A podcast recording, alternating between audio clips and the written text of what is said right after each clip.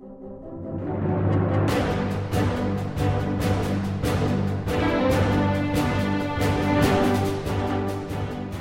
to the Verse by Verse podcast, a ministry of the Friendship Congregational Bible Church. I'm Richard Church, the teacher on Verse by Verse, and I'm glad you've joined with us today as we study together God's infallible Word, verse by verse.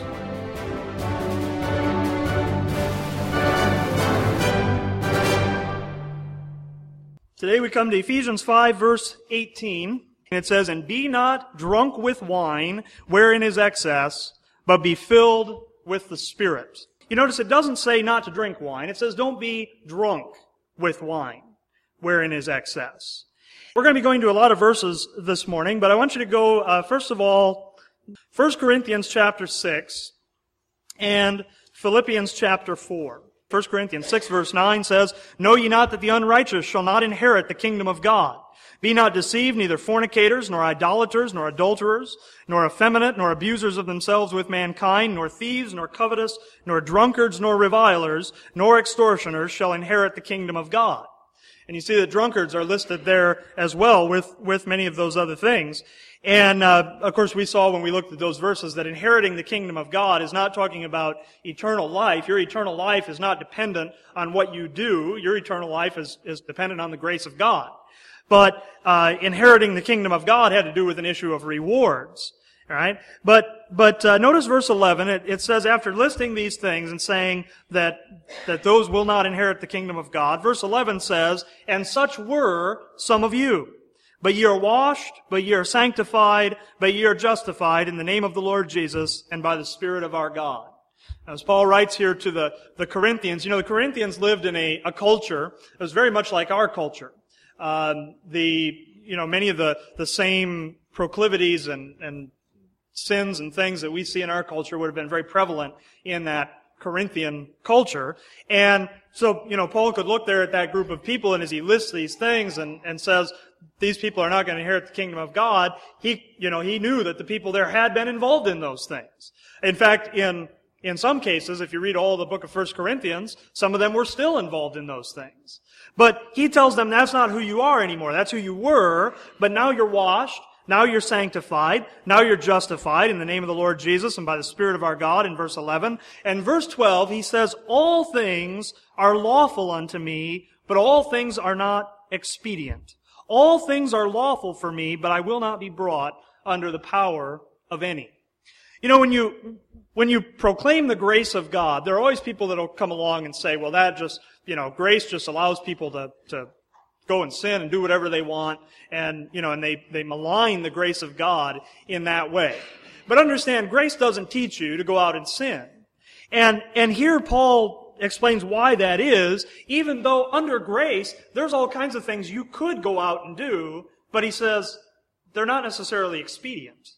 And he says that all things are lawful for me, but he says, I will not be brought under the power of any. And so the liberty that we have under grace is also balanced with a great deal of responsibility. A great deal of responsibility to, to evaluate. Is something expedient? Is it, is it uh, beneficial? Would be another way to say that. Uh, is this, you know, this thing that I claim liberty with regard to, is it something that brings me under its power in such a way that it, that it actually takes away from my service to God? Right? And so, so there Paul gives a, a standard. Now you understand that takes a lot more maturity and a lot more responsibility on the part of the individual to make those kinds of decisions than to just have a law that says thou shalt not. Right? To look at things and say, okay, I have liberty to do such and such a thing, but should I do it? Okay? Just because you can do something doesn't mean you should do something. And, and so here he says, all things are lawful, but all things are not expedient. Go over to Philippians chapter 4. And, and here, you know, Paul, there's just, just one verse we're going to look at, Philippians chapter 4, verse 5, where he says, let your moderation be known unto all men. And the verse ends by saying, the Lord is at hand. Let your moderation be known unto all men. And you know, with, with a lot of things, a lot of things that, you know, where you have these, you know, these denominations often where you have one denomination that's legalistic on the, on the one side and another denomination that, you know, claims some, some liberty to, you know, even to, to, uh, uh, an excess. Uh, what Paul says is, you shouldn't be on those extremes. Now, there are some things you should be extreme about right? There are some things you should be extreme about, but what he says that ought to be something that characterizes the believer is not being given to extremes, but moderation. Okay? Let your moderation be known unto all men. And so, so this, you know, this issue of alcohol is something that, again, it's, it's a much, it's an issue you have to put more thought into than just whether you have liberty to do a thing or not. The, the, Bible talks a lot about wine and, and strong drink, and you know, there's positive verses about wine and there's negative verses about wine. Um, wine is something that Israel in their sacrifices would sacrifice to God. Um, wine, an abundance of wine. If you just do a word study on the word wine, you'll find that very often verses that talk about an abundance of wine are talking about um, when, for instance, when the nation of Israel was experiencing the blessing of God and they had great abundance in their harvests and things that, you know, I mean, if you, if you harvest, if you have a, a large harvest of grapes, that's, you know, you're going to have an abundance of wine. And so it's presented as being something that is a, a sign of prosperity. And yet, there are also very strong warnings in the Bible about wine and strong drink. Go to Proverbs chapter 20. Proverbs 20 verse 1 says, Wine is a mocker. Strong drink is raging, and whosoever is deceived thereby is not wise. Wine is a mocker. A mocker is somebody who makes a fool of you. And that's what, that's what wine does often to people. It makes a fool of them. And, you know, it, it, it uh, often it seems like a, a good idea at the time to, to take that drink or to take that next drink. But the end result is that somebody's just made a, made a fool of. And so there it describes wine as a mocker. It says strong drink is raging. It's, it's something that is a, is an enemy and is against you. And it, it warns that the wise person won't be deceived by it. See, there's, there's a lot of things that almost, you know, it personifies the, the strong drink there, right? I mean, it treats it like it's a, it's a person, like it has a will. And understand that, that the problem is not with the wine. The problem is not with the alcohol. The problem is with man. The reason that wine can be a mocker, the reason that strong drink is raging, and, and the reason that we can be deceived by these things is not, is not because of the, the alcohol, it's because of, of us. It's because of who we are. There's even a stronger warning in chapter 23, starting in verse uh, 29. It says, Who hath woe? Who hath sorrow? Who hath contentions? Who hath babbling? Who hath wounds without cause? Who hath redness of eyes? They that tarry long at the wine, they that go to seek mixed wine. Now, look at verse 29 again, just on your own there, and run your, your, your eye down through those things. And you see there the, the description of somebody who is given to wine, the, the redness of eyes, the woe and sorrow, the contentions, um, the babbling, you know, wounds without cause. And, and so it says, they that tarry long at the wine, they that go to seek mixed wine, look not thou upon the wine when it is red, when it giveth his color in the cup, when it moveth itself aright. At the last it biteth like a serpent, and stingeth like an adder. And again, you see there that, that wine that may look attractive, may seem attractive, but you see what the end of it is. Um, the, in, in fact, it's no, it's no surprise that one of the strong judgments that God had against Israel as they fell into rebellion and disobedience against God was the, their, the fact that they were given to wine, especially that their leaders were given to wine. If you go to the book of Isaiah, Isaiah was a, a prophet who prophesied of the, the coming judgment that would come upon Israel, and he often mentioned their, their uh, excess of wine. Isaiah chapter 5 is one example. Verse 11, it says, Woe unto them that rise up early in the morning that they may follow strong drink that continue until night till wine inflame them. And the harp and the viol and the tabret and pipe and wine are in their feasts, but they regard not the work of the Lord, neither consider the operation of his hands. And verse 13 says, Therefore my people are gone into captivity, because they have no knowledge, and their honorable men are famished, and their multitude dried up with thirst. And verse 14 goes even farther. It says, Therefore hell hath enlarged herself and opened her mouth without measure, and their glory and their multitude and their pomp, and he that rejoiceth shall descend into it. Go to verse 22 of the same chapter. Woe unto them that are mighty to drink wine and men of strength to mingle strong drink which justify the wicked for reward and take away the righteousness of the righteous from him. Therefore, as the fire devoureth the stubble and the flame consumeth the chaff, so their root shall be as rottenness and their blossom shall go up as dust, because they have cast away the law of the Lord of hosts and despised the word of the Holy One of Israel. The reason that drunkenness is a sin is because of the way that it affects the judgment. And the, you know, rather Christians are told to be sober, which, which is talking about having a sound mind. And, and even, you know, the, the, the verses in the New Testament that talk about being sober are not just talking about not being drunk, but they're talking about being able to evaluate situations according to the Word of God. Uh, you know, the the world, the way that they make choices and decisions, is not a sober way. They make they make decisions out of just the the desires of their heart. Where Christians are to think soberly, uh, which is to think according to God's word. And here, as the, as the leaders in Israel had given themselves to strong drink, they weren't able to make right judgment. It's no accident that you go, you go anywhere, you go in any kind of establishment where, where alcohol is prevalent, and you're going to have a lot of other ungodly things that are prevalent there as well. Right? That's, that's not an accident. That's because the, you know, the alcohol breaks down the inhibitions. It, it you know, breaks down some of the natural uh, barriers of the conscience and different things to sin. And so, so you have all kinds of things that become associated with that use of alcohol. Here, here you see the condemnation on Israel because of their lack of judgment with regard to those things. One more thing in, in Isaiah chapter 28, uh, Isaiah chapter 28 and Verse 7 says, But they also have erred through wine and through strong drink are out of the way. The priest and the prophet have erred through strong drink. They are swallowed up of wine. They are out of the way through strong drink. They err in vision. They stumble in judgment. For all tables are full of vomit and filthiness, so that there is no place clean. And you see the state of Israel there when the priests, who were the, the religious leaders of the nation, the prophets, who were the spiritual leaders of the nation, and in the, in the passage, the previous passage we looked at, it was the, the judges, were all given to wine, had no judgment. And so you have those, you know, those, those, uh, great institutions within that nation of Israel, the religious, the spiritual, and the, the civil, all given to wine. And it's, it's no wonder that they, uh, came under the judgment of God and why they had. It talks there about them having no, no judgment rather than the, the, you know, these tables. When it mentions the tables there, it talked about the priests.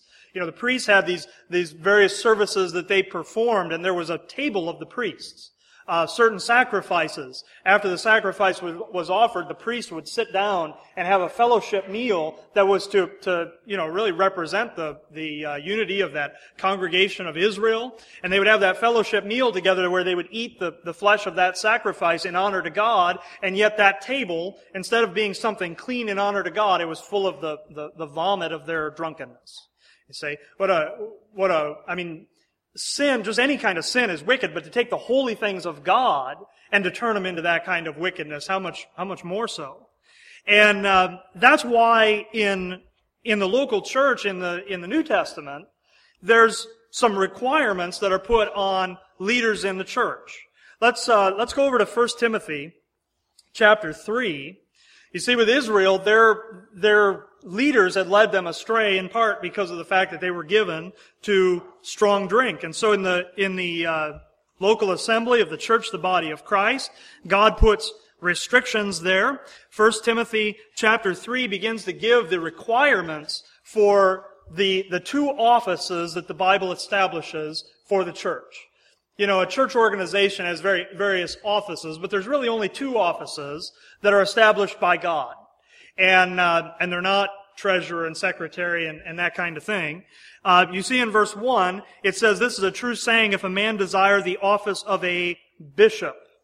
And bishop, you know, we don't, we don't use that term much because of its association with, with false religion. I mean, nine times out of ten, if somebody calls themselves a bishop, they're, they're a part of a, some false religion. But the word bishop means, means overseer. The, the, uh, Greek word is episkopos, means an overseer. And we, you know, we in our, in our church organization, we use the term elder, which is a, a, an interchangeable term that's used in the Bible for bishop. But but really, you know, there's nothing wrong with that word bishop. I mean, really, that's the name of the office, is bishop. And it says, if a, if a man desire the office of a bishop, he desireth a good work. A bishop then must be blameless, the husband of one wife, vigilant, sober, of good behavior, given to hospitality, apt to teach, and verse 3 says, not given to wine. That last passage that we, we looked at back there in Isaiah talked about how they were swallowed up of wine. And you know, that's a, that's a play on words because a person swallows wine, but, but wine will swallow up the person too. Uh, there's a, there's an old saying that says, the man takes a drink, the drink takes a drink, and the drink takes the man. And, uh, that's, that's the kind of thing you have in these passages. Here it says that the, the bishop is not to be given to wine. And, and the reason for that is, you, if you belong to the Lord Jesus Christ, you can't give yourself to these other things, right? Your, your own self is not yours to give. And it's, it's very easy for someone to become given to something like wine, where that becomes like those verses we, we saw. They get up early in the morning to seek it, and, and they, you know, partake of it all day into the night, and the next morning they're, they're seeking after it again. Um, but you see, it says that the bishops are not to be given to wine. 1 Timothy uh, 3, come down to verse 8. It says, Likewise must the deacons be grave, not double-tongued, not given to much wine, not greedy of filthy lucre.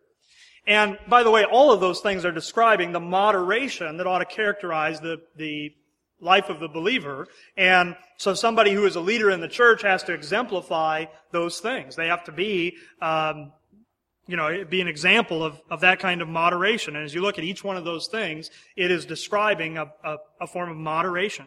There's more issues for, for you to consider when it comes to this issue than just what your liberty is in Christ. And one of the things, the, the, the verse there, go back to our, our text in Ephesians 5. A lot of times when people quote this verse, they, they misquote the verse. Um, many times they'll quote it as saying, uh, uh, be not drunk with wine, which is in excess. That's how people quote the verse. And, and they make the excess to be an excess of wine, which then would lead to drunkenness. But that's not really what the verse says. Um, it says, be not drunk with wine, wherein is excess. And that word excess there, it, uh, the, the same word is also translated as rioting in other places. Uh, we'll look at a verse in a second where it's translated that way. It's, it's saying that in drunkenness of wine, that it leads to excess. Now it's true that drunkenness becomes, you know, comes from an excess of wine, but what this verse is saying is that that drunkenness leads to other excesses in other areas. And if you, if you do some deeper study on the, the Greek word that's used there, the, uh, the word that's used is, is asotia, and really what it means is it means to be unsaved. It means unsavedness. That would be kind of a, kind of a, a hard word to translate it with, but that's literally what the word means. What it's saying is that drunkenness will lead you to be just like the world, to be just like the unsaved. Those that are not saved is literally what the, what the word means. Um, the, the word's also used over in 1 Peter. Turn to 1 Peter chapter 4. 1 Peter chapter 4 and verse 1. For as much then as Christ hath suffered for us in the flesh, arm yourselves likewise with the same mind, for he that hath suffered in the flesh hath ceased from sin, that he no longer should live the rest of his time in the flesh to the lusts of men, but to the will of God. For the time past of our life may suffice us to have wrought the will of the Gentiles when we walked in lasciviousness, lusts, excess of wine, revelings, banquetings, and abominable, idolatries. Now in verse 3, when it talks about excess of wine, that's not the same original word as, as what's in our text verse, but in the next verse, verse 4, it says, Wherein they think it strange that ye run not with them to the same excess of riot, speaking evil of you, who shall give account to him that is ready to judge the quick and the dead. The word riot in verse 4 is the same as the word excess in our, our text verse, and it's that word that means to be like the unsaved, to be not saved. And here Peter describes how the world thinks it's strange that we as believers don't do the same things that they do. If the world, if the world is able to look at you and not think that you're a little bit strange, then you're not, you're not living the Christian life that you ought. The Christian life is, is in, it's counter to the course of this world. And so the, the believer who is living a life that's devoted to God, that's, that's committed to obeying God's word, is not going to look like the world. And you see, the, the world will speak evil of you because you don't participate in the same things that they participate in. You see, it, it says they think it's strange that you don't run with them to the same excess of riot, and they speak evil of you. Oftentimes, I think there's believers that will claim liberty in order to excuse just being like the world. Right? And so what they really want, their real motivation is not to, to just, you know, honestly and purely exercise some liberty they have in Christ, but they want to be like the world. They don't want to be left out of what the world is doing. And so they use their liberty in order to be more like them. And that's not the proper use of liberty. You see that, that believers ought to be separate from the world. There's also some issues to, to consider here regarding, go over to Romans 14. Those of you that have studied the book of Romans in detail know immediately that chapter 14 of Romans um, is a, a chapter that, again, places a balance on the liberty that we have in grace. Because you know that, that liberty can become a very selfish thing. If your emphasis is always on what my liberty ought to be, that, that can become a very selfish thing. And what this chapter does here in Romans 14, it begins to talk about the weaker brother. And how that it's not enough for us to just think about our own liberty. We have to think about how exercise of our liberty affects other people. And in, in Romans 14, there's several issues that are addressed. And, and it would do you well to go and read the whole chapter, but I want you to come down to verse 17. Verse 17. It says, For the kingdom of God, now there's that same kingdom of God we talked about several weeks ago, not the kingdom of heaven, but the kingdom of God. It says, The kingdom of God is not meat and drink.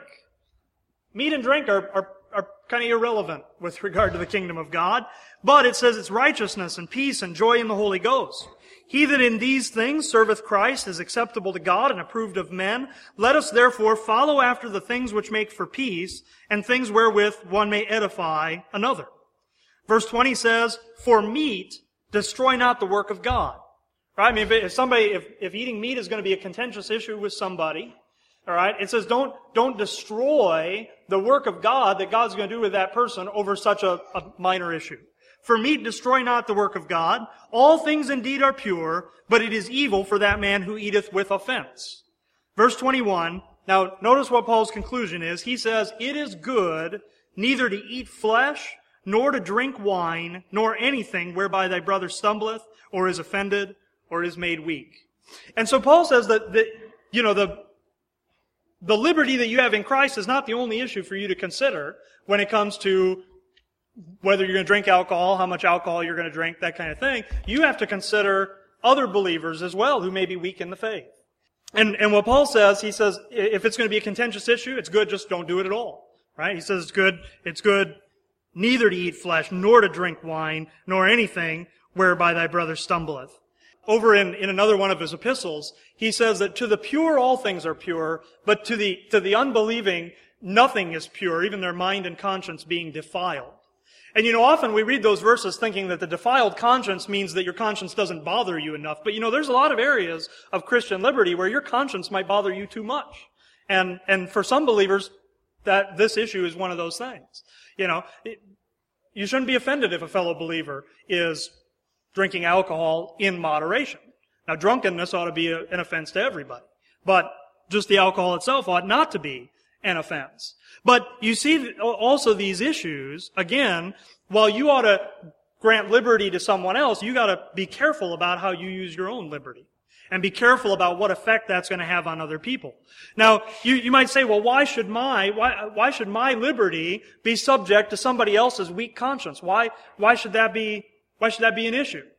And, you know, the scripture anticipates that question. If you turn over to 1 Corinthians chapter 10, 1 Corinthians chapter 10, the, uh, again, the scripture anticipates that question in verse 27.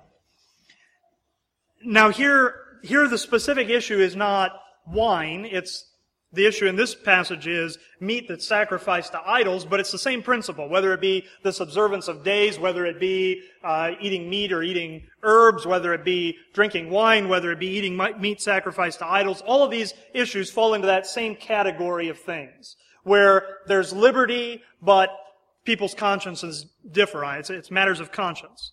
And uh, 1 Corinthians chapter 10, verse 27 is talking about meat sacrificed to idols, but the principle is the same. It says, If any of them that believe not bid you to a feast, and ye be disposed to go, whatsoever is set before you eat, asking no question for conscience sake.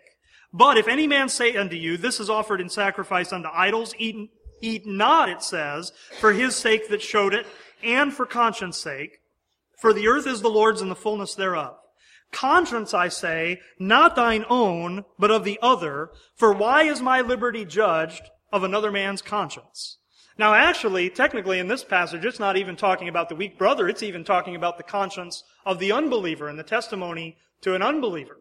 Right? And, and he asks the question. He anticipates that people would say, why should my liberty be judged of another man's conscience?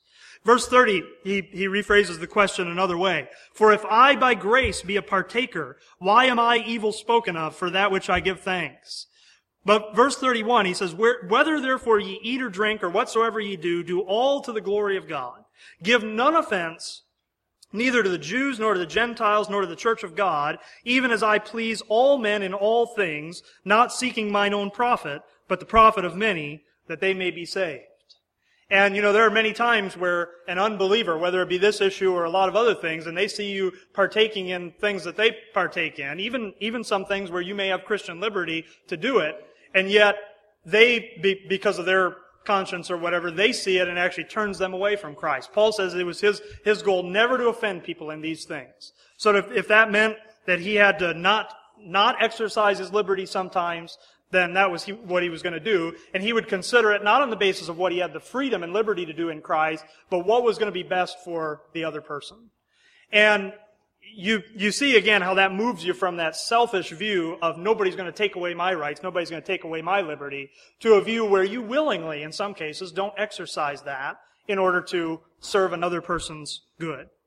And uh, so I, I hope you see in this issue that it, it's more than just, when you're making that decision, when you're making that decision to, to partake of alcohol, when you're making this, that decision to, you know, go to a certain place as a part of that or to, to be with certain people in a social setting and, and that kind of thing, that it's more than just an issue of what your liberty is in Christ. There's a lot of other things to consider there and always keep in mind those strong warnings. See, that, that strong drink is, is presented there in scripture as a, a uh, deceiver and many is the person who has thought, I can handle just one drink. I can, I'm strong enough. I can, I can take that.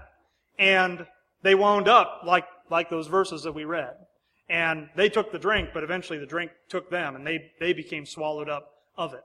The scripture says that every man should take heed, that, that the one who thinks that he's strong should take heed lest he fall. And uh, that you see that strong warning that's given there. It's, it's no accident in, in the Bible, when you go all throughout the Bible, that the highest positions of service to God are always associated with turning away from strong drink. Think about the priests in the Old Testament. When they were, when they were serving in the temple, they were forbidden from drinking strong drink. Um, the, the Nazarite vow in the Old Testament, when somebody would set themselves unto God, a part of that was complete abstinence from alcohol. You see how the leaders in the church are not to be given to wine. And, and where Paul said it's good not even to, to drink it at all, if it's going to offend somebody else. And so there's a lot of matters there from God's Word to, to consider with, with regard to that issue. Not just your liberty, but also the conscience of other people, and also the, the, the fact that it's very easy to be deceived by those things and, and think that you can do it in moderation and not be able to.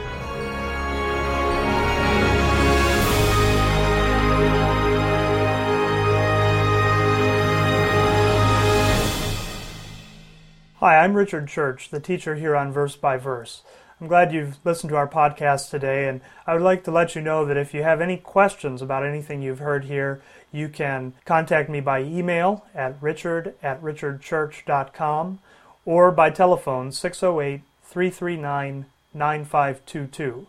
I also encourage you to check out our church website at www.friendshipbiblechurch.com Thank you for joining us today, and our prayer is that this program would be a blessing to you in helping you to grow in your understanding of God's grace.